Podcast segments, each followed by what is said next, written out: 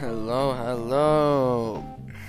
Okay, so first episode was good, Hammer Talk.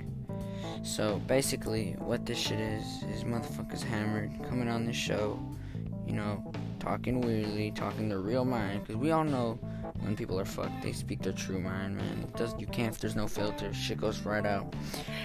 So anyway, this is what the show is really. Um, this is like the second episode. Well, I'm gonna call it the first because the first, the like the real first one was just complete garbage. It was just me ranting about some random shit, you know, whatever. But whenever you're gonna hear another episode of this podcast, it's gonna be me or someone else fucking hammered. You feel me?